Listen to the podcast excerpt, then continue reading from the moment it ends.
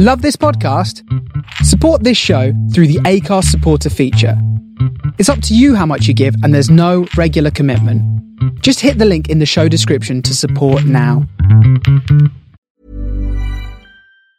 Hiring for your small business? If you're not looking for professionals on LinkedIn, you're looking in the wrong place. That's like looking for your car keys in a fish tank. LinkedIn helps you hire professionals you can't find anywhere else, even those who aren't actively searching for a new job but might be open to the perfect role. In a given month, over 70% of LinkedIn users don't even visit other leading job sites. So start looking in the right place. With LinkedIn, you can hire professionals like a professional. Post your free job on linkedin.com slash achieve today. Ever catch yourself eating the same flavorless dinner three days in a row? Dreaming of something better? Well, HelloFresh is your guilt-free dream come true, baby. It's me, Keke Palmer. Let's wake up those taste buds with hot, juicy pecan-crusted chicken or garlic butter shrimp scampi. Mm. Hello Fresh. Stop dreaming of all the delicious possibilities and dig in at HelloFresh.com. Let's get this dinner party started.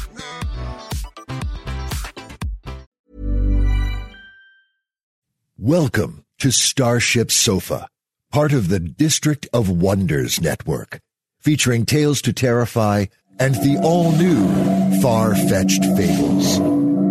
Everyone has a story in the District of Wonders. Come and find yours.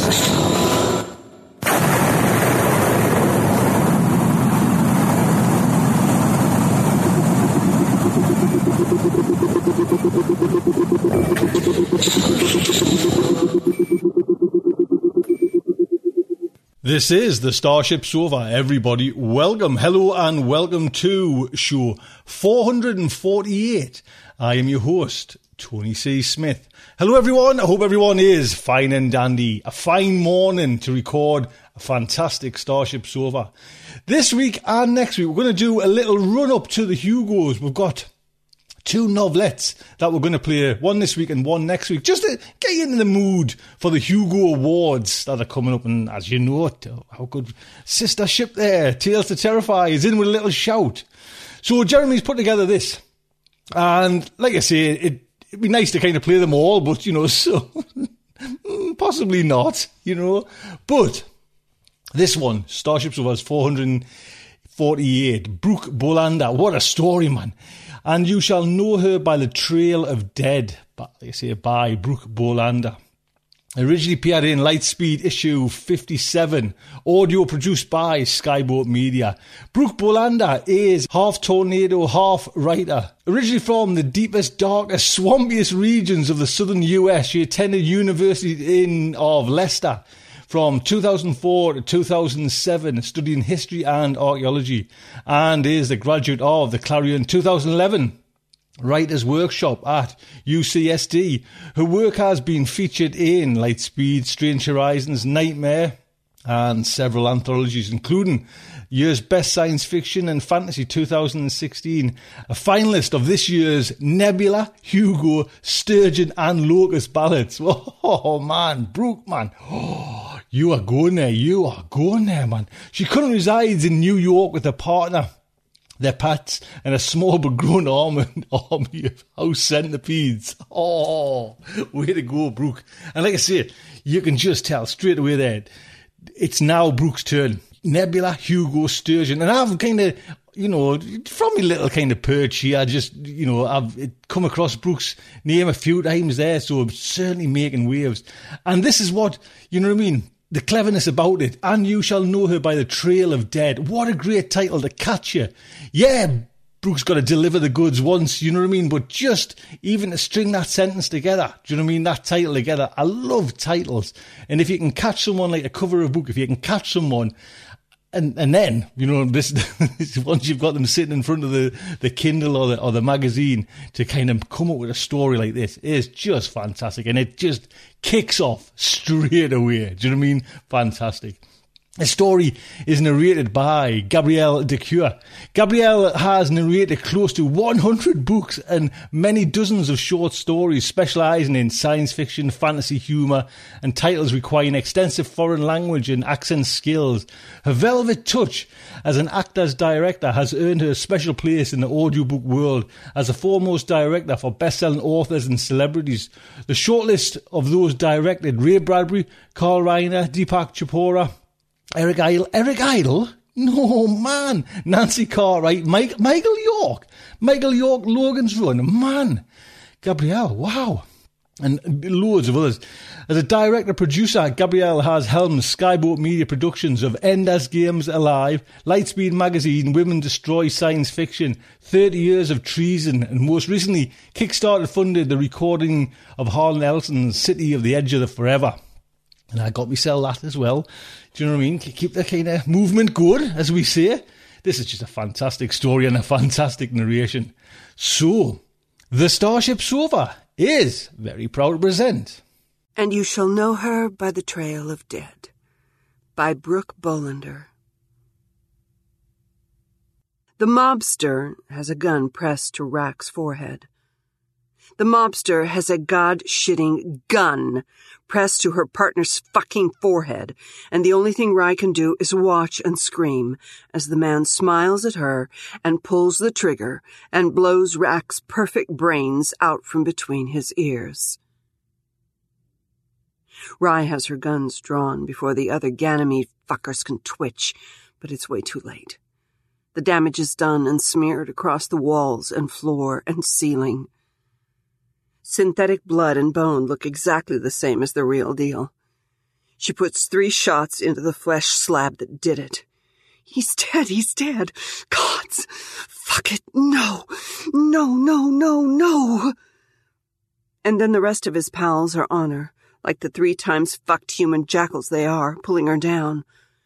The room stinks of blood and gun smoke and fear sweat. For the first time in her life, those smells make Rye want to gag.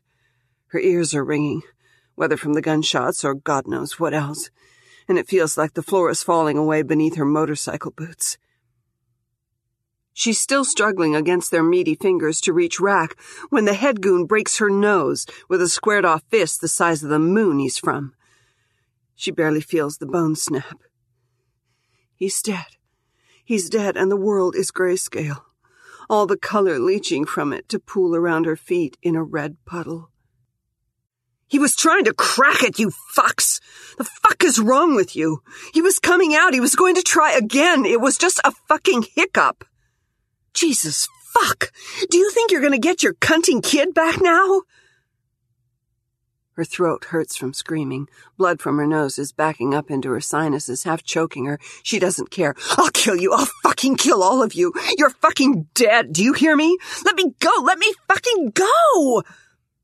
We hired you and your partner to finish job. Nothing was ever said about quitting. The man says. His voice is heavily accented, breath reeking of onions and vodka. If Pretty Boy couldn't bring what we need out, Pretty Boy is useless, like tits on bull, or useless cyborg bitch. His consciousness can stay inside box and rot for all I care. But, he pokes Rye in the forehead with one of his blunt fingers, I think you care. I think you care very much, yes? Yes, yes? I'm going to kill you, you fuck. She says it slowly, pronouncing every word with deathly clarity. I'm going to shove my gun up your ass and blow a hole so fucking wide a whale's prick wouldn't fill the gap. Not if you want partner back, he says, throwing an uplink cable at her. Plug in, get data out. Get pretty boy too if you like. Fail, and you die together. It's very simple. And because she does care, cares too fucking much, cares and the sight of Rack slumped over in the chair with a neat round hole scorched into his forehead is squeezing at the heart she's always claimed not to have. Rye spits blood and hate in their employer's face and jams the jack into the port at the base of her skull. The first time she meets Rack, Rye's fresh out of the army and fresh back from one of the meat grinders the humans pay her kind to fight in. The children of wires and circuits aren't work a tinker's fuck compared to the children of real flesh and bone, so far as the world's concerned. The recruitment agents pluck her off the streets when she's 12 and send her to a training camp, and she's good with linguistics and better at killing, so they keep her hands busy until she's 25, and then they spit her back out again like a mouthful of cum. She has gray curly hair cropped short, and gray dead eyes, and calluses on the inside of her palms, worn hard and horny from years of holding pistol grips. She's small and lean, which makes people underestimate her, but she's cool enough and don't fuck with me enough that most know to jump the fuck out of the way when they see her coming. The ones that don't get flashed a warning glimpse of her teeth and holsters. There's nothing funnier than watching some drunken flesh sack piss his drawers when that happens. One minute he's trying to grab a skin job horse ass, the next he's looking his own death in the face and wetting himself like a goddamned baby. It never fails to tickle the shit out of Rye. She bums around the city looking for something to do, gets in a moderate amount of trouble in every district she lands. Her and the cops are on a first name basis. It's touching and finally ends up at the death matches, fighting her own kind for a quick buck in front of a bunch of screaming yahoos. Rye doesn't really do it for the cash, although money for smokes is always nice. She does it because killing is the only thing she's good at. And, quite frankly, she enjoys it. If the poor fucks she guns down didn't want to be there, they wouldn't be. They're all fucked. Everything is fucked. And the pain, at least, makes her feel something. Then one night in the arena, her foot slips, and the hulking, muscle bound mountain of nanotechnologies she's peppering with shots catches up and busts three of her ribs and one of her wrists. Rye still manages to take him down one handed, but even with the purse prize, she doesn't have enough money for a fixer. They toss her out into the alleyway behind the joint like a kid's broken toy, and there she lies, soaked to the skin from the oily rain that never seems to stop falling in this fucking gray ashtray of a city. And that's where Rack finds her. That clean fingered, mild mannered motherfucker. Why he's even there in the first place is beyond her. All she knows is that one minute she's huddling in a puddle exhausted and hurting, and the next, there's a hand extended her way, and a pair of sad brown eyes looking down at her. Fucking puppy dog expression. Clean shaven and thoughtful, and for fuck's sake, he was wearing a tie and carrying a briefcase. Can you believe that shit? And no matter how hard she glares at him, he won't fucking go. Rye shows him the grips of her pistols and he just looks at her. Just fucking looks. That surprises her. She's not expecting young Mr. Salaryman to be stubborn. Fuck off, white collar, she says. Do I fucking know you? No, he replies, exasperatingly patient. But I know what it looks like when somebody needs a hand. Come on. Let's get you out of the rain. She's hurting too bad to put up much of a fuss.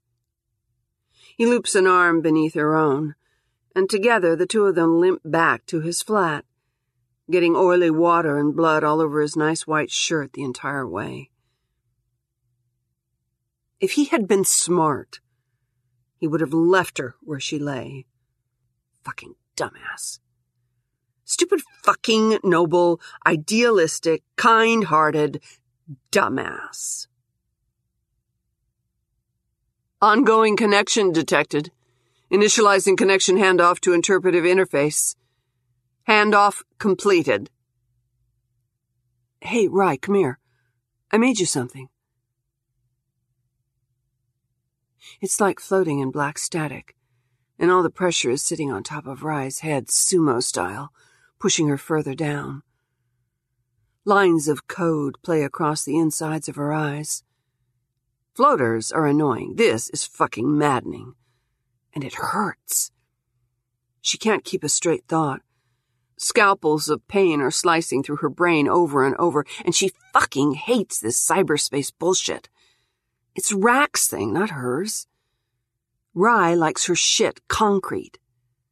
Rye likes having a body, north, south, east, west. You use your feet to walk in a direction, and then you shoot some motherfucker at the end of it. Finding Rack in here is going to be like finding a seed in an elephant's ass, especially if he's tangled up with the security system. He had sounded scared shitless over the comlink before that waste of jizz up top had done what he did. Thinking about it makes Rye's currently non existent asshole clench. So, find Rack, get him out of whatever pile he stepped into, and also somehow free up the data their employers want. Piece of cake, no problem. As soon as Rye figures out what form any of that is going to take, how to move forward, and which fucking way forward is, she'll go ahead and do that. Should have paid more attention in school. Should have actually gone to school. It looks like a chip, a tiny little chunk of plastic and wire no bigger than a 22 shell. He drops it into her palm, looking like a cat that's just robbed a canary store at gunpoint. She glances down at the thing, then back at him, the smile tugging at the corners of his mouth, and the pride in his eyes. The hell is it?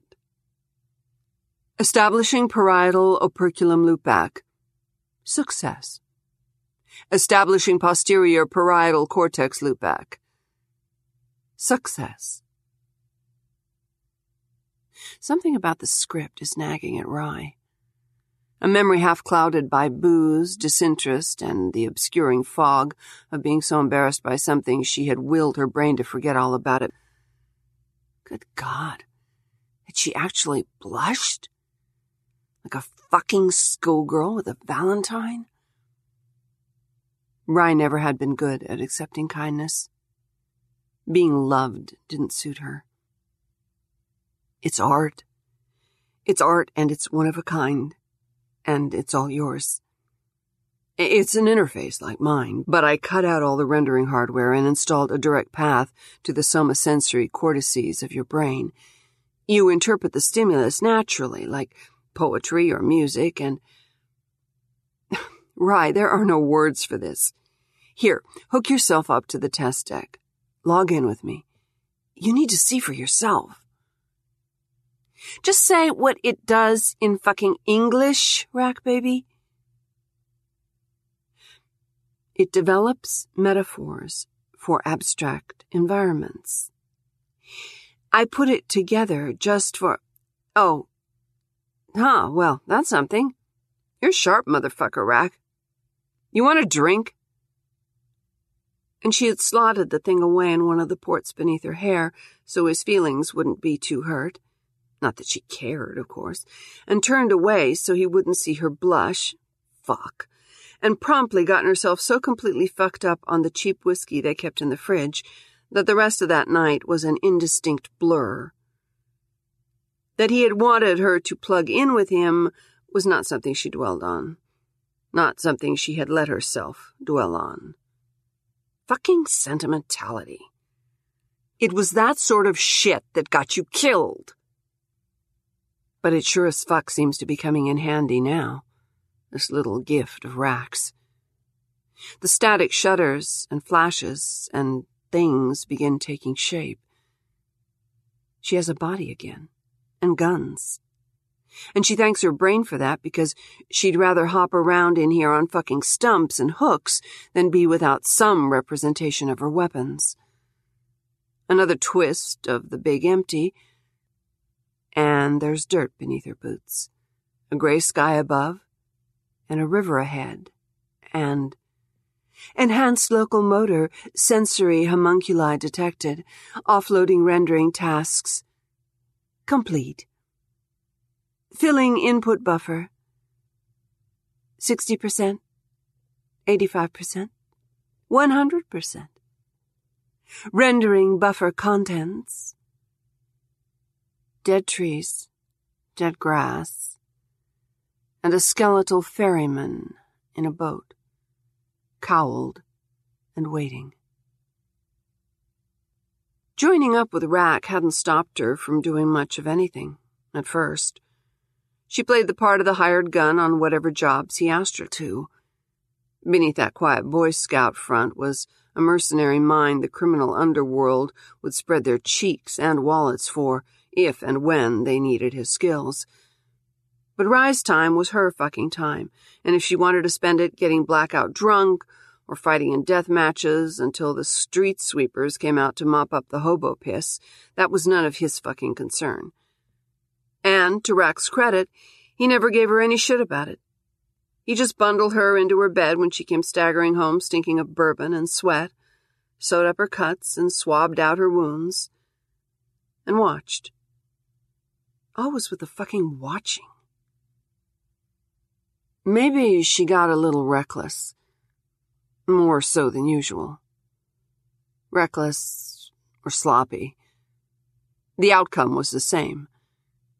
She went into the ring with two good eyes to fight some knife throwing motherfucker and came out a cyclops. Blood and goo leaking from the sliced up socket like candle wax. She's never been able to remember how the fuck she made it back to the apartment that night on her own. There's a big scene missing card, and then she's perched on the bathroom counter while Rack dabs gently at the hole in her head, tight lipped, and trying so fucking hard not to let his concern show. Neither of them says anything for a while. But a question is gnawing at Rye, and she's drunk enough and lightheaded enough from losing all that blood to finally just ask, Hey, Rack. He wrings the washcloth out, and a slaughterhouse swirls down the plug hole. Yeah? Why the fuck do you care? About anything, I mean. She shakes her head. Bloody water and antiseptic splatter the walls. You know what humans say about us. We're just fucking garbage to them. God created their ancestors, but ours were made by Tom, Dick, and motherfucking Turing.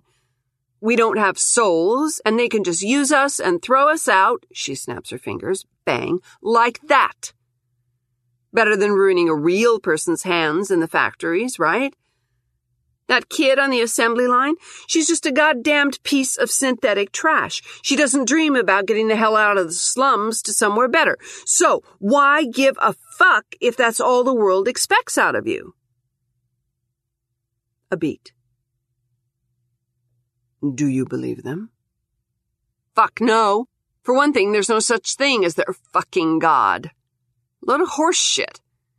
The only things you can rely on are these babies. She pats her guns, solid and safe in their holsters. But they got one thing right. Our lives ain't worth shit in a sewer. And mine least of all. So I'll ask again. What's with the Caring Act? What's in it for you? You think you're gonna fix me or something? No, Rye, I don't think that. Then why? Why give a fuck? Shrugs, shooting her that wry little smile that never reaches his eyes. Hey, he says finally. Everybody needs a hobby, right? That was the last death match Rye ever fought in. She kept the empty socket, got an eye patch, and aimed just as well with one eyeball as she ever had with two. She pays him in spent brass, the kind that gathers in your pockets and shirt cuffs after a day at the range or a night spent turning people into raw red meat. No reaper in Rye's head would ever bother asking for fucking pennies. He stretches out a bony hand, and the empty shells clatter into it like beer cans bouncing off a fen post. Ting, ting, ting. Lead on, motherfucker, lead on down the river and through the woods. And if the big bad wolf jumps out, you give him a lead tampon in his piss hole before you can say, Hey, baby, what's shaking? It looks like all the rivers and canals she's ever known, choked with old shopping trolleys and used condoms and rafts of yellow brown foam. Styx, by way of the city, stinking, oily slow, full of shit and bodies and about as good a metaphor for life as you could find. The only difference here is that all of the faces beneath the water belong to people Rye put there. She's not guilty. Most of them deserved it. But she's still a little fucked up. They stare at her with accusing, fish nibbled eyes. Some claw at the bottom of the boat. She doubts shooting them again would help anything, so she saves her bullets, lighting a cigarette instead. The smoke is warm and fuzzy inside her chest, comfortingly familiar, like sucking down a carcinogenic teddy bear. Do many of those fuckers get out? She asks Reaper Man. She can be fucking polite, no problem. But Mr. Skullhead doesn't give her a second look, not even when she offers him a smoke. Less out of kindness and more because she's curious to see how the hell something without lungs would manage the trick. So she scowls and stares across the water with the coffin nail dangling moodily from her lips, chin in hand. To entertain herself, she starts trying to identify every dead person she sees. There are foot soldiers and foreign agents, low level punks and pirates, and even a police officer or two. Other bounty hunters, cartel bosses. The kid that couldn't have been older than fifteen that tried to stick her up that one time, not recognizing Rye for what she was. And yeah, even her first kill. The kitty diddling adoption agent with the wormy smile and the good looking face. Nobody had suspected a goddamn thing. As long as they're good looking. They never do. Who the fuck were they supposed to believe? The street rat skin job with a rap sheet at age nine? It had been his blonde hair, blue eyed word against hers. He wasn't fucking pretty with all that blood spurting out of his mouth, though. And he sure as fuck ain't looking too good now with half his chin rotted off. Real or not, it gives Rye some satisfaction to see him stranded like a rat in the aftermath of a wrecked ship. She reaches down, avoiding the grasping hands. Her cigarette hisses and sizzles as it grinds into his bloated forehead. He sinks back into the water like one of those poor amusement park androids stuck on a rail with a beam up their ass. Waste of a fucking cigarette, she says, and lights another. She actually feels kind of good after that. At least until she sees Rack's face down there, too. The drag curdles behind her ribs and sticks like grime clotting a gun barrel. He's not real. She knows that for a goddamned fact. But Rye can't tear herself away from those sad eyes. The round hole dribbling black blood and river water down his nose. She watches him as they pull away, until the distance between them stretches and he's just another face in the crowd her hands have made. The river goes along, as rivers do, and then, out of fucking nowhere, like cockroaches circling the last can of cat food before a paycheck, suburban neighborhoods begin popping up along the banks. They stare down the bluffs with broken window eyes, yards gone to weeds and dog shit and strips of old paint. Who would have thought hell had pink flamingos? The ferryman lets Rye out on a shore made of splintered bone and more spent brass. Why the fuck he needed that shit for a toll when there are dunes of it lying within easy reach, Rye doesn't know. She sets out for the houses without looking back. They'll meet up again soon enough for real, she figures. No need for handshakes, when she'll probably be back in the boat before her shelf life hits 40. Keep moving, keep searching. Wading through drifts of dead leaves and candy wrappers, glancing into doorways, further up and further in. Uneasiness growing with each slow children at play sign passed, and bombed out, rotten tired station wagon peered under. Rust, dust, plaster, styrofoam. Two story brick hulks sagging at crazy angles their multi-car garages gaping like slack-jawed drunks in a nudie bar.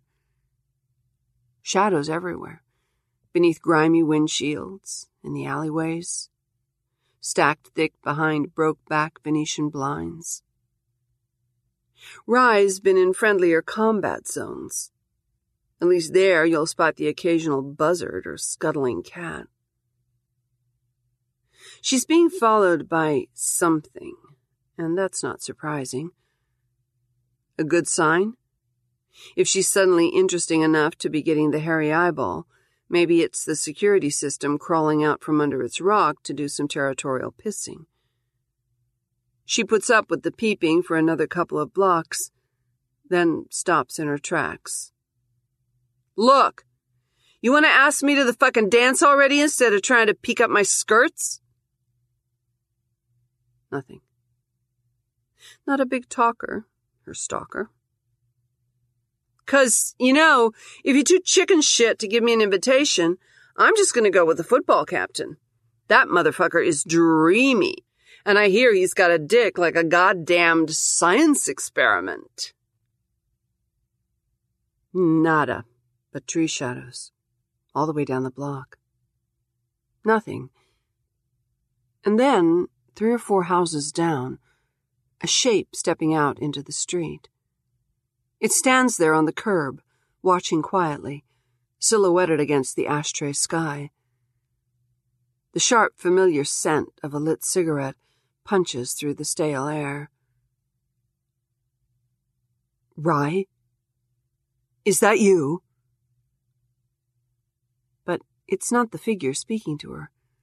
This voice comes from behind one she's been wanting to hear ever since she plugged in. Her breath snags barbed wire. She half turns to look back over her shoulder, against her better judgment. Holy shit, Rack! Where the fuck are you, man? I've been looking all over the place for you. Are you? No, look, look, Rye. You need to get out of here. You need to get out of here right now. I made a huge mistake.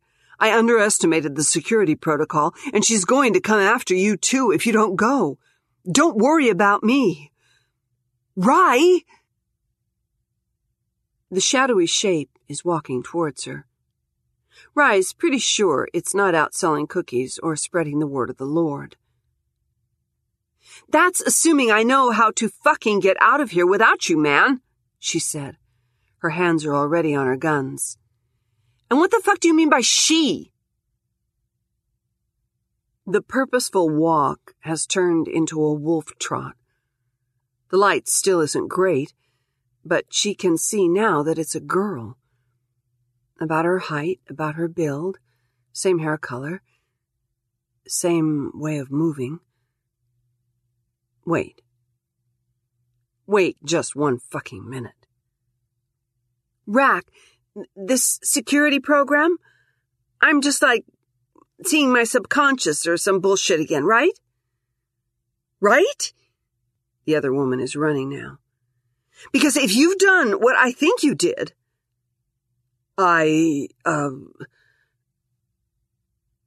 motherfucker. I may have cribbed heavily from existing source material. Yes. The woman grins as she sprints. Still has both of her eyes. Four years ago, maybe? A copy of her at her most bitter and burned out. Thirsty for blood and not caring whose. Let's do this then, she says, sighing. And there's no time for talk anymore. So there's this skin job kid that gets adopted by one of those high muckety muck Ganymede mobsters.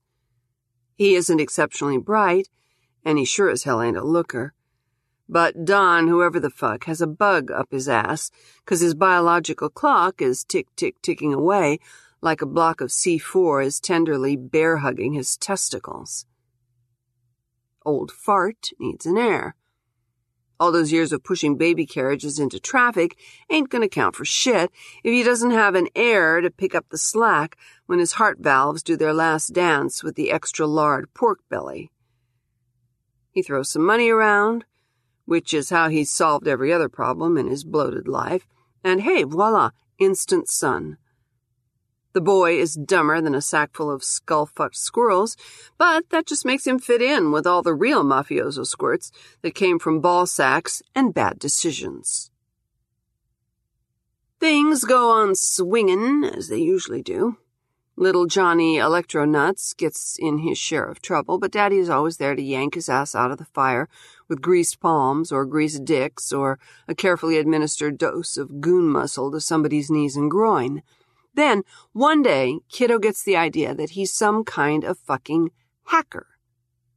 He's 19, and he's better protected than the Virgin Mary's Holy of Holies, and he's got a chip on his shoulder and a hard on in his lucky rocket ship underdoos, just crying to fuck something up.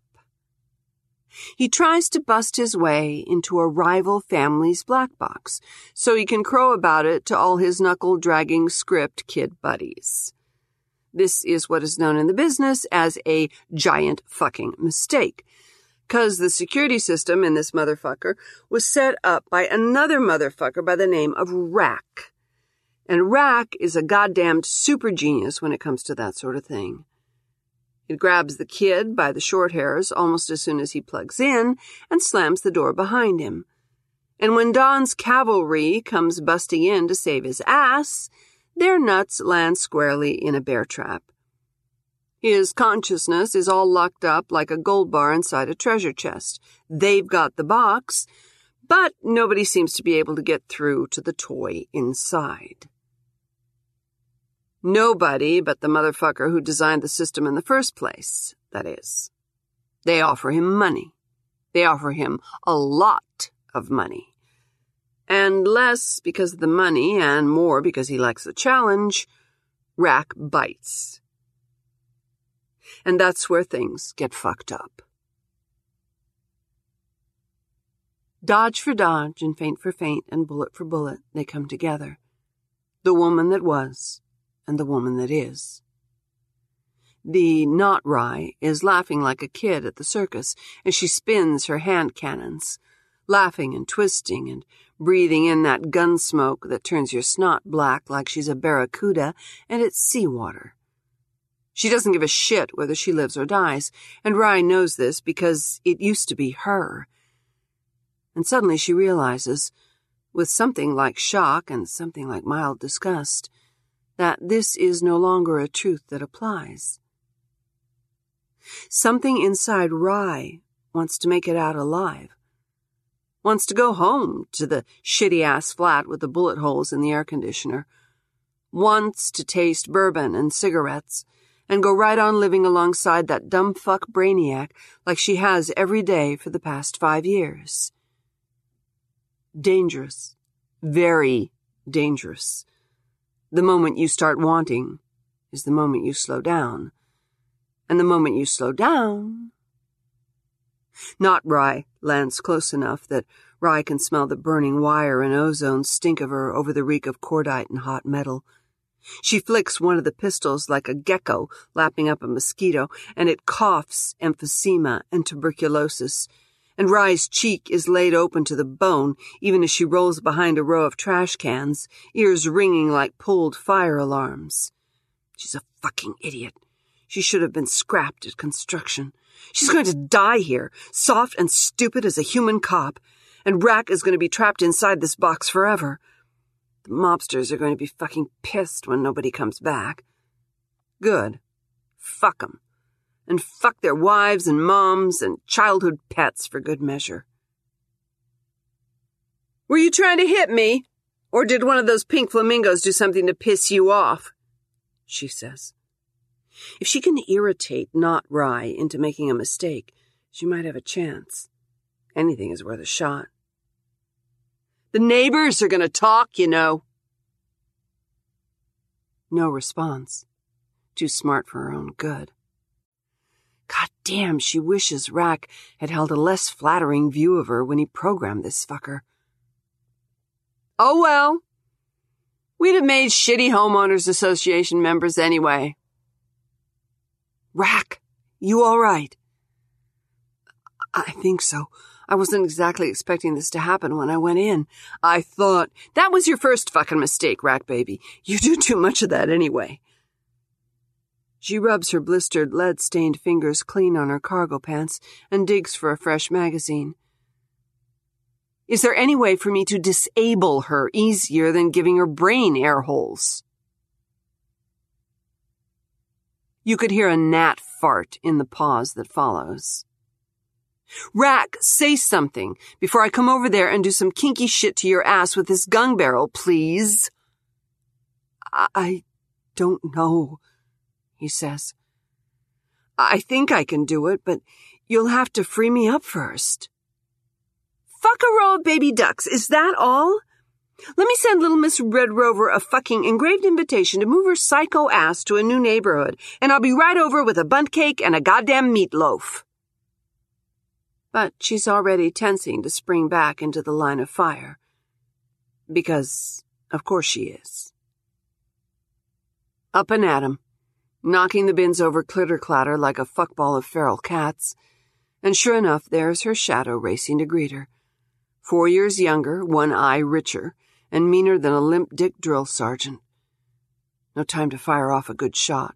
She says, fuck it, and goes ahead and launches herself straight into the other woman's knees, and down the two of them tumble in a muddy heap of fists and flailing motorcycle boots like a pair of overturned shot glasses, the world reduced to rubber soles squeegeeing shins and knuckles glancing off gritty wet concrete. Racks yelling something. Little known fact, though. It's pretty fucking hard to focus on anything but the task at hand when the task is trying to club your teeth out with the handshake end of a pistol. She dodges the blow, and it glances off her temple instead with a hollow thwunk. Gasoline stars and flat tire sparks shimmy shake across her vision. No fucking way I'm blacking out. Her bone sickle grin hangs overhead. The last thing so many other unlucky motherfuckers have seen at the end of a fight. Rye focuses on that sliver, wills the darkness back with clenched fists and a ghastly kiss. The thing with her smile is still laughing, but it's not some kind of mad villain cackle. She sounds like she's having the time of her life. What the fuck are you laughing at, dumb shit? See something funny? Not the wittiest thing to ever rasp its way out of her nicotine box, but whatever. Wit's the first thing to go when you've just gotten pistol whipped in the side of the head so hard your brain thinks it's being skull fucked to death by a rhinoceros. The grip comes down again, misses her by an ass hair, and judo chops the pavement so that little bits of gravel spray up like buckshot. If the girl slash security system that was her is sharp and not a dumb fuck, she'll use these precious seconds to turn her guns around and shoot Rye in the face, like she's wishing she had just done herself. But oh, glory of glories, blessed be the almighty fucking cockiness of youth. This little asshole right here, with her two dead eyes and her don't need anybody jock walk, curls her lip back in an are you fucking serious sneer and swallows the bait deep. Ah, come on the fuck on, man! She crows. You can't fucking tell me the thought of actually going up against somebody who can give you a fair fight isn't getting you all tingly in your grandma bloomers? Why the hell else would you come here? For him? Fuck's sake, I'm you, aren't I? You live for sweat running under your tits and blood splattering your face, not some soft farted fuckhead can't tell which way a magazine loads. Is that what he thinks I thought? Shit. There's a nasty little spoonful of glass to chew on. No time for guilt, though. Well, you got one part of that right, sister, she says, and jams her thumb into the girl's left eyeball. It's all executed in one smooth motion jab, twist, pull. And then she's rolling across the wet ribbon of tarmac while her not self flails and shrieks, gurgling stray cat curses, rolling back on her feet and bringing up her guns to make an end of this. But even in a considerable amount of pain, the other her is fast in an unnatural make the flesh of your ears crinkle sort of way, slither snarling back beneath the rainy evening skirts before Rye can give the triggers a good hard prom night fingering. She starts to go after her, blood boiling. You know what? A little voice in her head. The one that sometimes says things like, Are you sure getting into that Gimp's windowless white van is a good idea? Or, Maybe we should go get that festering bullet hole checked out? Or, of late, Don't punch Rack in the face. The poor bastard hasn't done anything to deserve it this time. In other words, her inner killjoy. What? Fuck pride, man. And just what is that supposed to mean exactly? Pride is for jackoffs who aren't being hunted from the fucking shadows. Shut the hell up! She says this aloud in a hissed whisper. Hopefully, the security system will laugh herself to death at Rye having a conversation with her invisible friend, and that'll be that. We're fine. I can do this by myself. I don't care what Rack says. Pride is for people who don't have other people depending on them. Rye snaps to a halt, like the bullet she's been expecting just drilled her brain a peephole. So, why don't you try trusting your partner for goddamned once and get over there like he asked? Remember what we're here for. Go fuck your own ass with a fish hook dildo. Her shoulders are slumping before she's halfway through the word fuck. By the time she reaches dildo, she's made a U turn and is vaulting the sagging picket fence that separates her from the back alley leading to Rack, feet thwop thwop thwopping the blacktop. She listens for the echo of a pursuit, but all she can hear is Rack's voice reeling her in and her own one woman ticker tape parade careening down the path. Warm, warmer, red hot, veering back off the pavement, crashing through briars and dead weeds and old tires like she's back in basic, up and over another splintered, gap slatted privacy fence, as weather worn as a beer can in the ditch. It's not a pretty postcard that greets her. More weeds, more broken glass, a swimming pool filled with water the color and consistency of baby shit. Rack is there, though, tied up on the patio. And that qualifies it for garden of the fucking century, so far as Rye's concerned. She's down and off her perch and across the yard before she can remember to lazily saunter in like she doesn't give a fuck. His face is a bloodied bedsheet, haunted eyes staring out from behind the bruises and stubble. Rye wipes the blood from his split lip, and they exchange a quick, you cool glance before she sets to work on the knotted ropes. It's not some romantic lovey-dovey kiss your boo-boos BS. It's just the kind of thing good partners do for one another. Been playing in Mommy's bondage closet again, Rack Baby? Tisk, tisk.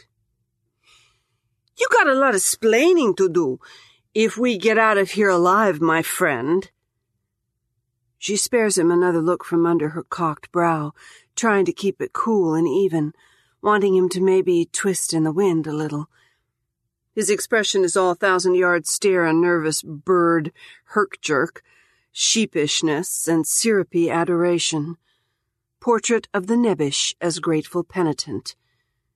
He looks like he stuck his hand down a secretary's panties at the office holiday party, got a handful of tentacles for his troubles, and wanted her all the more for it after that initial moment of cold water surprise. For now, though, she finishes, after relocating her tongue and remembering how to use it, we need to figure out a way to clean up this goddamn mess. No, sorry, my bad. Your goddamned mess. Cause I sure as shit don't remember giving you permission to turn my personality into a fucking security module. Can you see me? You're looking right at me, so I'm pretty sure you can see me. We synced up as soon as you stepped into the area, he says. The chip, you know? Rye finally snake charms the ropes into giving way, and he pulls his hands free, rubbing each wrist gingerly. You could take fingerprints with the tired smudges beneath his eyes. I always wanted the interfaces to work together. Yours is one of a kind, but I gave mine a tweak, so. Ow! What the heck was that for? It's lucky for you that we're friends, asshole. Anybody else pulls some shit like this, and I wouldn't just sock him in the ear. How's this gonna go down? Talk quick. She's way too quiet right now, and I have no idea how long that's going to last. It's tricky. Tricky? What exactly do you mean by tricky? Did you or didn't you say you could disable that fucking thing if I got you free? I did say that. Yes. Rack stretches the last word out until it wobbles full of more quivering butt than a strip club. I can give you a kill switch. Implementing it may require a little footwork, though, and I'm not sure how that will play out considering our environment. He waves a hand to take in the garden, runs the other through his hair, and ends up looking like an insomniac hedgehog. Well, considering our only other option is getting bullet fucked to death by a pissed off, admittedly foxy fine bit of code, I'm open to anything. What do I need to do? We'll need to execute two operations at the same time, and even then it doesn't have a 100% chance of working. I hadn't allowed for this. I can be sort of an idiot sometimes, as you are probably aware. Seeing him slump there, staring at his hands, feels like defeat. But she'll be fucked if she gives up that easily after coming this far. She punches him in the shoulder. Hey, none of that sad sack shit. You fucked up. Everybody does. If you're gonna wallow in it, I might as well have left you up there with your brains as pretty pink wallpaper. What the fuck will trying hurt, right? And that gets a slow, crooked half smile out of him, which is all she really wants right now. It's like her heart just snorted a line. You're right, of course, he says. Goddamned right I am. She offers him her hand. Come on, let's do this thing. Their palms meet with an awesome partnerly slap. Now, this is where Rye expects him to pull something cool out of his pockets. A couple of little red buttons, maybe, or a bundle of dynamite. Instead, he blanches. His hands fly up to his throat in the universal, oh shit, I'm choking gesture. For a horrible fistful of seconds, she thinks she's going to have to do the Heimlich. How the fuck does that work, anyway? Is that the move where you grab the other person from behind and give them a rough humping? But, thankfully, he shakes whatever's in his throat loose on his own. Something small and heavy bounces off the toe of Rye's boot. Another, like a fat brass raindrop.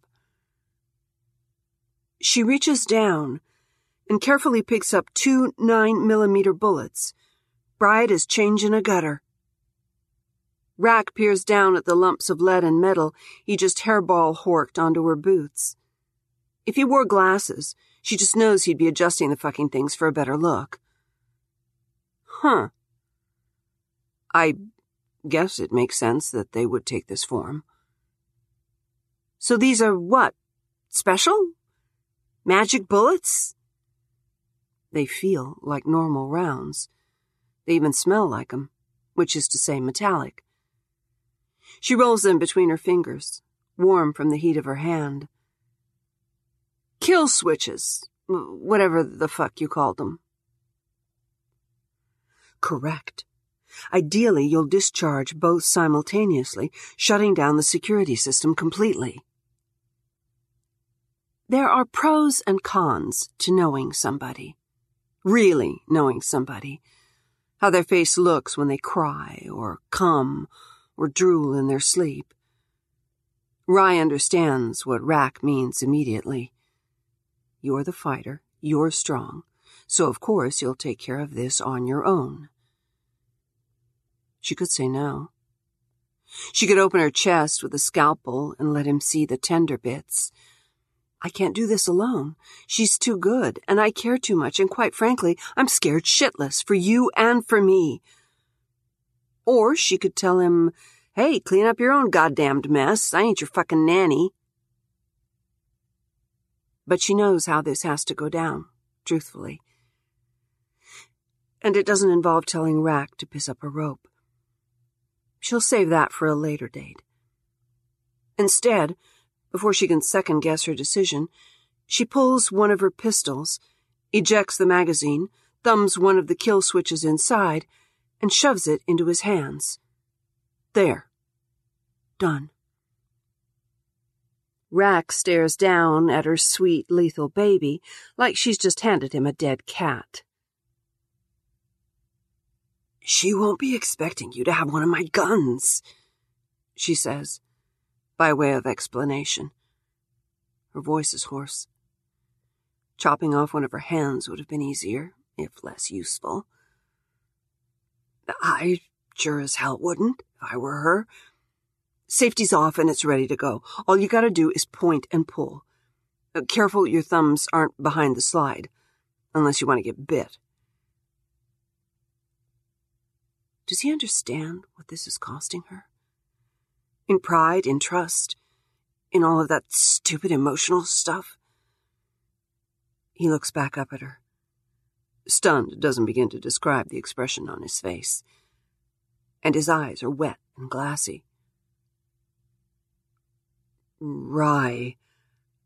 I can't. Yeah. He knows. Ah, oh, hell, don't go getting all wet cereal on me, man, she mutters. Making sure her remaining pistol is loaded and racked suddenly becomes very, very important. Just make sure you're close when you fire, all right? I don't. Pop.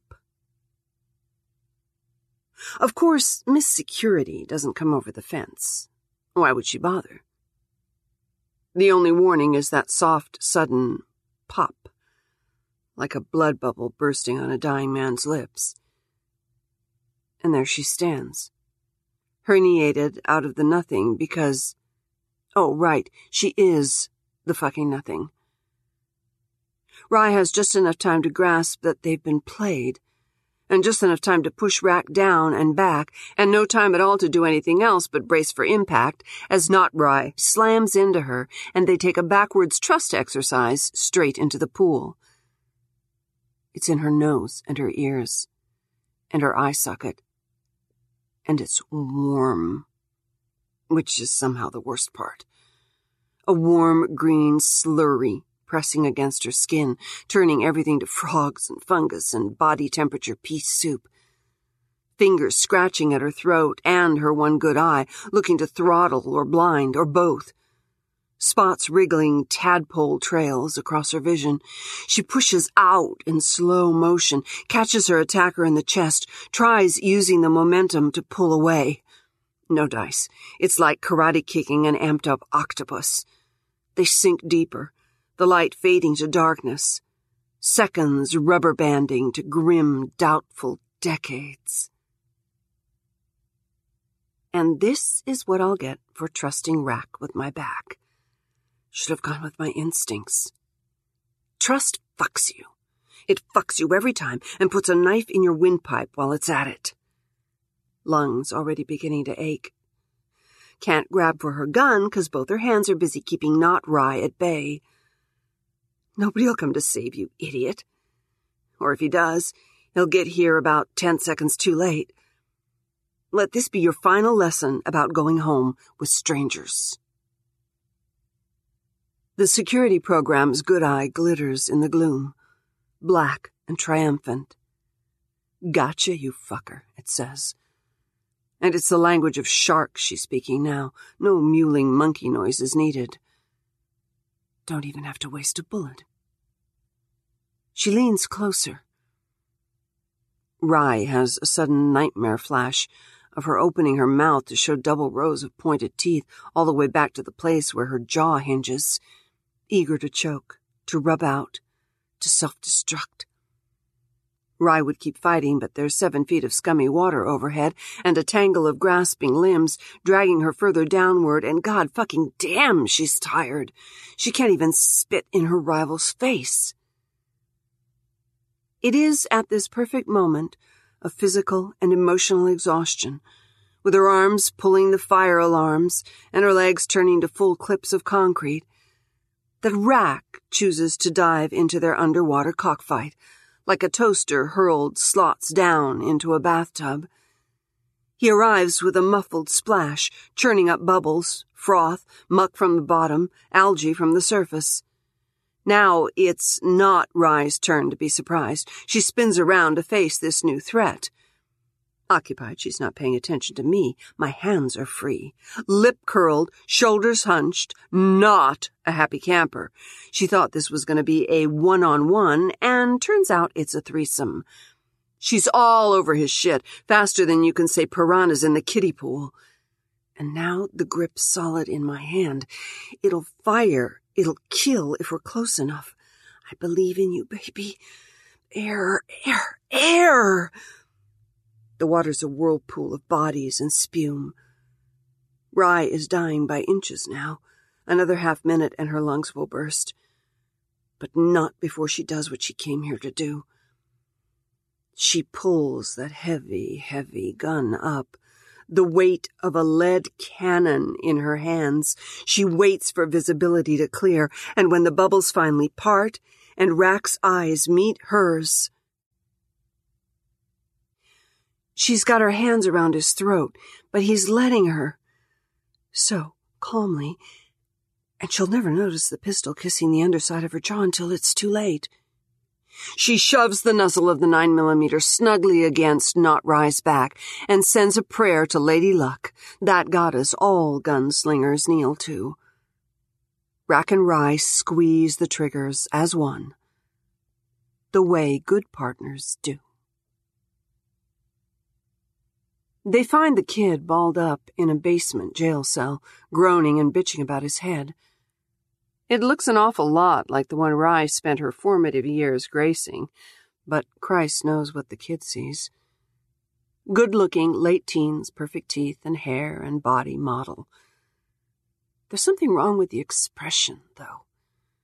Even confused and fucked up in the middle of a strange system, he's sneering an entitled sneer that makes Rye's fists curl like dead spiders beneath a radiator. I always get what I want it says. Why wouldn't the world bend over and give it to me? Sorry about the wait, Rack says. Ran into a little trouble. He fumbles in his pocket for a key. Doing all right? The kid's eyes dart wildly. A little trouble, he says. You call this a little trouble? I can't fucking move, and you think that's a little trouble, fuckface? Suck both my balls, man.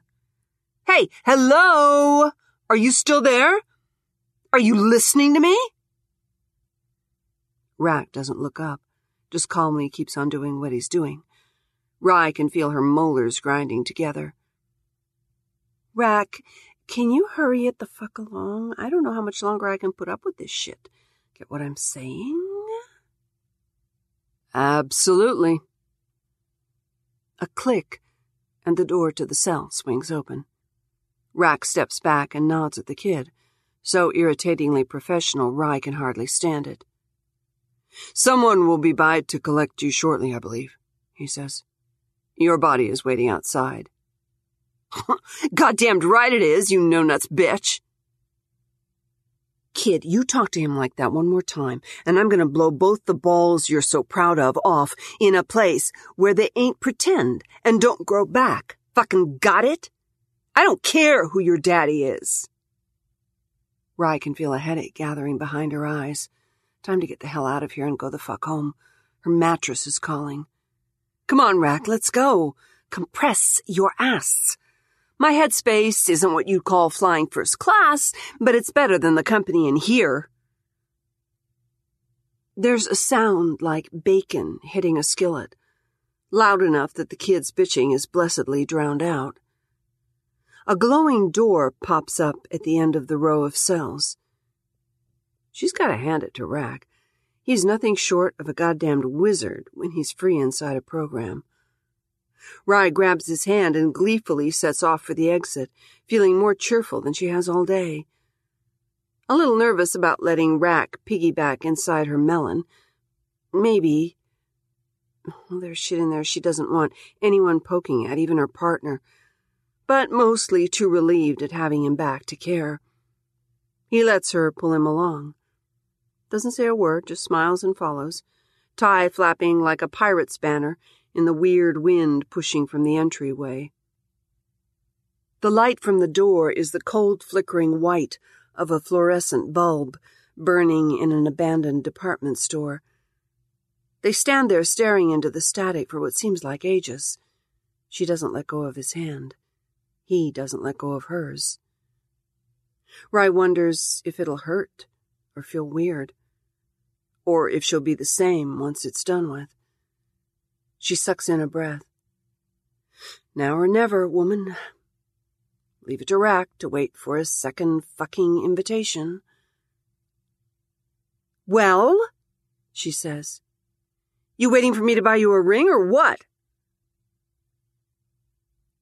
And that's when she finally catches the look in his eyes. The sadness of the little smile quirking the corner of his mouth like a fishhook. She knows that fucking expression. She hates that fucking expression. He's not telling her something. And that something is going to sting. Rack, she says. Rye. It doesn't work that easily. I can't just compress myself without a console and a body to work the console. That's beyond my capabilities. For once, Rye is at a total loss for words. She gapes at him, mouth hanging open like a second useless asshole. It takes a full minute for her to push anything out. Bullshit, she manages. Stop fucking around. You're some sort of goddamn superhero in here. You unlock things, you make doors, you design this motherfucker. There's nothing you can't do. Panic creeping up her spine with tiny naked rat feet. Can't shoot her way out of this one. There's gotta be something. A, a trick. Or a program. Or. His voice is infuriatingly gentle. Without a body? Compression is tricky. If I did it wrong, even assuming I could, From inside a system like this, one of us could get hurt. You could be erased. That's not a risk I'm willing to take. Okay, fine. I'll come back then. I'll get you a new body and come back. He's slowly shaking his head, even as she says it, and Rye's pissed. At circumstance, and the mobsters, and Rack, and everything that hops, crawls, or breathes on this godforsaken planet. I'm not leaving you here, you colossal fuckhead. Do you know what I've gone through to fetch you out of this box? Once they've pulled the kid, do you really think they're going to let you back in for me? They'll erase everything on here just to teach their rivals a lesson. He sighs. Look, there's a locker in Brickton. The combination. Fuck your money, Rack, and fuck you too! Did you not hear me the first time? Stop looking at me that way. Stop looking at me that way. Stop looking at me that way. Her heart is clawing its way through her sternum like a bum plowing through a back alley trash bin. She's got him by the tie, hands shaking, throat aching. Take the risk, she says. Do it! And then, please! I can't. I'm sorry. They're nose to nose and forehead to forehead. And now it's Rye who's shaking her head. She can see a way out and she knows he won't agree to it. But fuck him and fuck a world without him. That's not a decision he gets to make. No, she says. No. You ever hear anything about those old ships people used to sail? Protocol for wrecks and all that shit? His brow furrows into confused little wrinkles. She'll miss that. She'll miss a lot of things about him. What does. I'm tying your ass to the mast. You've got no say in this, Rack. When you get done with my body, put it through a wood chipper or something, all right? Rye's push carries him over the threshold and into the white before the stubborn asshole has a chance to argue. His tie stays wrapped around her fingers, fluttering the goodbye she couldn't bring herself to say. Unlike his partner, he's not prone to bouts of rage and profanity. She explodes all over the place at intervals you can almost set clock hands to, like a geyser or a volcano or some other natural phenomenon. Beautiful to see, if potentially life threatening to anybody within close range. Rack, though? Rack's different. If Rye is Old Faithful, Rack is a glacier, cool headed, steady, and inevitable. Excesses of emotion do not become him. When he comes to inside her body, the first word that bursts in his head, like a soap bubble giving up the ghost, is shit. A great big neon shit. All four letters glowing the lurid red of a 3 a.m. traffic light on a stretch of empty road. The dimly lit warehouse is full of equally dim goons. Six of them are alive. There were seven when he plugged in, but that dark smear on the concrete floor suggests Rye's been engaged in some basic subtraction since then. All of them remain armed and extremely twitchy. A room full of semi automatic carrying cats in a rocking chair factory, ready to pop off if so much as a moth flutters near one of the grimy windows. Rack knows how trigger happy they can be. The slumped cicada's shell of his body in the corner is testimony enough, if any were needed. The big boss's foot is tapping out a patent leather Morse code that, roughly translated, probably comes to something very impatient and vaguely threatening. The kid's still stretched out on his hospital gurney, dead to the world. The mess of wires and cords connecting him to the black box on the desk makes Rack think of a kitten hopelessly entangled in a ball of yarn. A scruffy, obnoxious kitten, in desperate and immediate need of drowning. Rack would be happy to oblige. There's an unfamiliar emotion that came along with the big neon shit. He's reasonably sure it's cold anger building towards fury, but all eyes are on him. Done! Big Boss sounds like a side of beef being dragged down backcountry gravel. Rye's eye patch splits him into dual hemispheres, the seen and the unseen. Disorienting enough, suddenly being in a new body, her body no less, with a mysteriously bloody nose, without adding visual impairment to the mix. Yeah, Rack says. Only it comes out in Rye's voice. And that, as she would say, is a whole dump truck of what the fucking fuck landing on his senses. All yours, Chief. You gonna send your tech in to collect Junior's codes so I can get the heck fuck out of here already? A sharp, all too familiar click from the dark side of the mook. Ten to one, it's not a wedding band he's holding in his unseen hand. You will be doing this as well? Seeing as how you felt the need to. What are the words? Earlier retirement, my computer man? He nudges the shiny toe of one shoe at the stain on the concrete. Oh, Rye. How would you have gotten out of this one? You couldn't access a code for brine in the middle of the ocean. He's neck deep in a slurry of anger, frustration, fear, and love.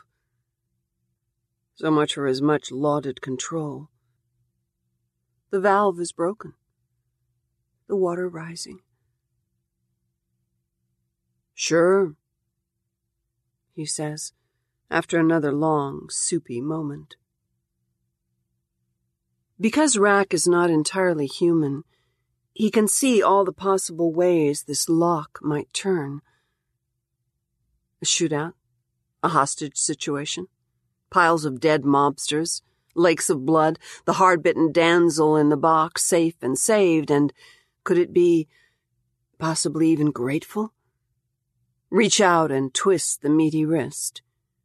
Hear that satisfying snap of bone like a cheap plastic chair leg bending the wrong way. A metallic clatter as gun and floor slug it out. Be an action hero. Take the shot. Use her body like the weapon it is. Rack's not big on weapons or violence. Before today, he'd never fired a pistol or snapped a man's wrist. Rye, as she would quickly tell you, is no fucking damsel, nor is she any person's gun but her own. Trying to use her would inevitably blow up in their faces like a cartoon birthday cake studded with sticks of dynamite. Instead, gods of gratuitous violence and swaggering machismo be good, Rack spins the tires of his mind until they throw twin rooster tails of oily muck. Trigger bitten fingers tango across the keyboard, coding a different future. He may not be any good at murdering mobsters, but he's a goddamned pro at killing time. I hope I'm doing the right thing. The problem with making any move, of course, is that you never know what the outcome will be until the chips have fallen even if you've got a brain manufactured in a factory creche and a childhood's worth of experience cheating card sharks out of their greasy retirement funds. A guess, however educated, is still a guess. A white collar criminal adjusts his tie in the heart of the city because it's goddamned hot and the AC's gone out and there's nothing to drink but rye whiskey, and if his partner sheds one more article of clothing, he's going to go outside and club his crotch to death with a loose brick. And a tenement flat 300 miles away collapses into rubble and rebar and a bloody jigsaw of limbs. At the long, dark end of things, hoping for the best is all you've got. Rack breathes out letters and numerals and hope through their fingertips. Clickety clickety clack. The screen fills up with green and black. The kid twitches on his slab. He's Frankenstein. He's a zombie pumped full of chemicals. He's a greasy haired son of a bitch with a face no factory in its right mind would take credit for, sitting upright on his bed at the cost of the only person Rack's ever loved. Every head in the joint swivels to watch him as he blinks and gapes. Is it man, machine, or goldfish? Rack feels something heave in the direction of his, her, stomach, like a wet dog giving itself a shake. Keep it together, boy-ho. For her. For both of you. Big Boss, like everybody else, seems too stunned by the sight to even give the kid a hand. He stares at his beloved progeny as if the boys just sprouted a pair of assholes where his ears should be. Son? he says. A slow, joyous smile creeps up the coffin length of his face, hands down one of the most disturbing things Rack's ever seen. Son! How are you feeling, my darling boy? No response from the kid. His legs are dangling over the side of the gurney now. The pearl handled grips of the big expensive pistol strapped to his sides play peekaboo beneath the fabric of his coat, dancing in and out of Rack's limited line of sight. Show off guns. Rye had scoffed when she first saw them. Kiddo probably had a prick like a bedbug and the aim of one of those drunken seven year olds that used to hang out behind the apartment dumpsters. Even with Rye's less than charitable assessment of the punk's skills ringing in his memory, there's something about the pistols that keeps dragging Rack's eye back. He watches them, and he watches them good, holding his breath. Trailing wires, head down, the kid lurches to his feet. His daddy's goon squad unfreezes and rushes to catch him before his delicate ass can hit the floor and catch a bruise. He shrugs off their hands. The gentleman will be seeing himself out. Thank you. With precarious, rubbery grace, the kind baby animals and drunks possess in spades, the kind no sober adult has ever been able to accurately mimic, he pulls himself upright, takes a step forward, and lifts his head to get a better look at his surroundings. He scans the room expression becoming more and more confused. Takes it all in. Mobsters, brick walls, bare bulbs, bloodstains. And finally reaches Rack, at which point his brow ceases to furrow and begins sinking a mine shaft to his frontal lobe. Wait, he says. What the fucking fuck? Rack? What in the fucking piss just happened? Oh. A light bulb flickers behind his eyes. Scratch that. It's more like someone throwing the breaker on an entire row of houses. Oh. He pats his sides like a man looking for his keys. He finds the twin lumps nestled beneath his armpits. He takes a peek under the coat, just to make sure they're not vibrators or candy bars or Bibles. And then he looks back up at Rack, grinning a slow, impossibly wide cartoon shark's grin. You son of a motherfucker, he says, admiringly. Rack knows that grin. Even on someone else's face, he knows it.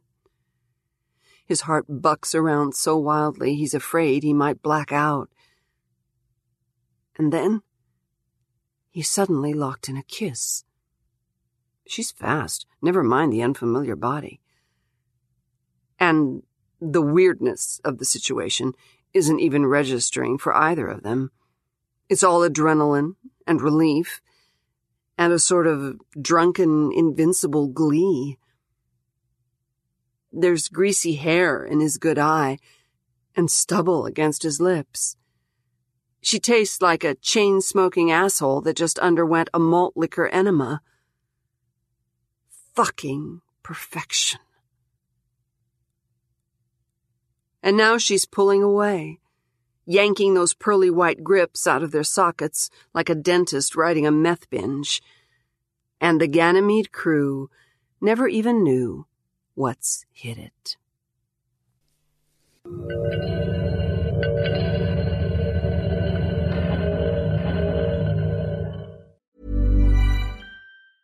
Hey, I'm Ryan Reynolds. Recently, I asked Mint Mobile's legal team if big wireless companies are allowed to raise prices due to inflation. They said yes. And then when I asked if raising prices technically violates those onerous two year contracts, they said, What the f are you talking about, you insane Hollywood ass? So to recap, we're cutting the price of Mint Unlimited from $30 a month to just $15 a month. Give it a try at mintmobile.com slash switch. $45 up front for three months plus taxes and fees. Promoting for new customers for limited time. Unlimited more than 40 gigabytes per month. Slows. Full terms at mintmobile.com. I'm Sandra, and I'm just the professional your small business was looking for. But you didn't hire me because you didn't use LinkedIn jobs. LinkedIn has professionals you can't find anywhere else, including those who aren't actively looking for a new job, but might be open to the perfect role, like me. In a given month, over 70% of LinkedIn users don't visit other leading job sites. So if you're not looking on LinkedIn, you'll miss out on great candidates like Sandra. Start hiring professionals like a professional. Post your free job on linkedin.com slash achieve today. Millions of people have lost weight with personalized plans from Noom. Like Evan, who can't stand salads and still lost 50 pounds. Salads generally for most people are the easy button, right? For me, that wasn't an option. I never really was a salad guy. That's just not who I am. But Noom worked for me. Get your personalized plan today at Noom.com. Real Noom user compensated to provide their story. In four weeks, the typical Noom user can expect to lose one to two pounds per week. Individual results may vary. There you go. Big thank you to Brooke Bolander. Brooke, what, you know, I mean, good luck. That's all I can say. Good luck. Stick in there. Keep on writing. Thank you so much for that. Thank you for Skyboat Media letting me kind of, you know, use this as well in Lightspeed magazine and Gabrielle. What can I say, man? The velvet touch. Certainly. Thank you so much. So, that was week one of our little little kind of taster for the Hugo Awards. You know what I mean? Next week we've got one more, and it's just like a little run up to kind of get you in the mood for the Hugo Awards, and then we pass that as we always do each year and carry on into the the, the depths of space. Now, I've noticed as well, and I, I, didn't know Jeremy, but Jeremy is now a fair land of the UK. and he's just kind of getting in, I think, yesterday, the day before. So I'm guessing he's all over the place with times and, you know, sleeping patterns and everything. We're going to try and meet up, but we're away. Eh? we're off to, we've just come, you know, how lucky is that? We've just come back from a, a week's cottage in, in Scotland with the dogs, which was, man, beautiful. Seals in the water every morning. I would walk down in my jammies, have a cup of coffee on the beach, honestly. And those seals and the dogs were kind of just pacing around. It was just gorgeous, man. Absolutely gorgeous. And yes, we're walking back from Portpatrick, which is a kind of about a quarter of a mile, little few pubs and restaurants, you know, where we were kind of staying. And a young gentleman runs up to my wife, right, and says, uh, "Is are, are, you Mrs. Smith?" And oh, oh yes, yes. yes. Oh, I get this. I recognise your dogs. And is that you know, is that Tony Smith there? StarShipSofa podcast. And here it's a, a young gentleman, Tim Humble, who's been listening to the kind of, and he says been listening, he needs a bloody medal, Tim, listening for kind of 10 years. Do you know what I mean? And just, he says he kind of, you know, he lost, lost his track, but he's back on there now. And he recognised the dogs first. Then he had the balls to kind of go up my wife. You know what I mean? I would never, you know what I mean, do that. I'm just such a shy kid, anyways. And then the wife says to us, Melanie, the wife, the Melanie says to us, Tony, come here, come here. You know, well, by the time I left, I was like a kind of big banty hen. Do you know what I mean? All puffed up, proud as anything. So, Tim, it was lovely to meet you. And honestly, like you say, we were on probably the remotest edge of England, cliffs to one side, you know what I mean? Blowing a gale, kind of just dramatic scenery. No one else really there. And Tim pops up. So, Tim, it was lovely to meet you. Thank you so much. So, look out for next week's Hugo, Hugo nominee in Best Novelette. I will see you then. So, until next week, I would just like to say good night from me.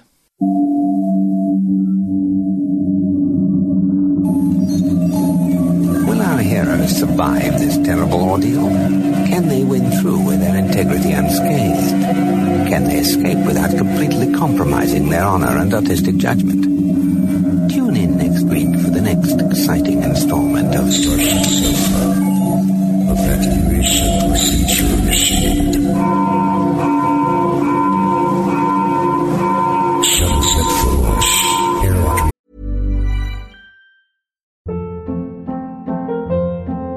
Hold up. What was that? Boring. No flavor. That was as bad as those leftovers you ate all week. Keke Palmer here, and it's time to say hello to something fresh and guilt-free. Hello Fresh. Jazz up dinner with pecan-crusted chicken or garlic butter shrimp scampi. Now that's music to my mouth. Hello Fresh. Let's get this dinner party started. Discover all the delicious possibilities at hellofresh.com.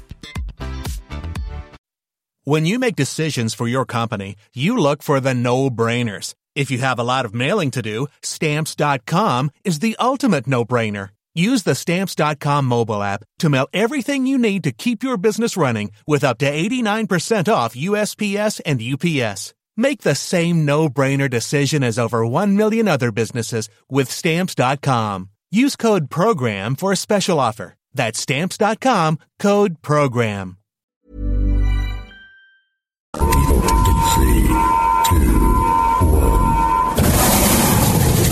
This presentation has been brought to you by the District of Wonders Network, dedicated to podcasting the finest genre fiction. You can learn more about the District of Wonders and their many literary productions at their website, www.districtofwonders.com. Thank you for listening.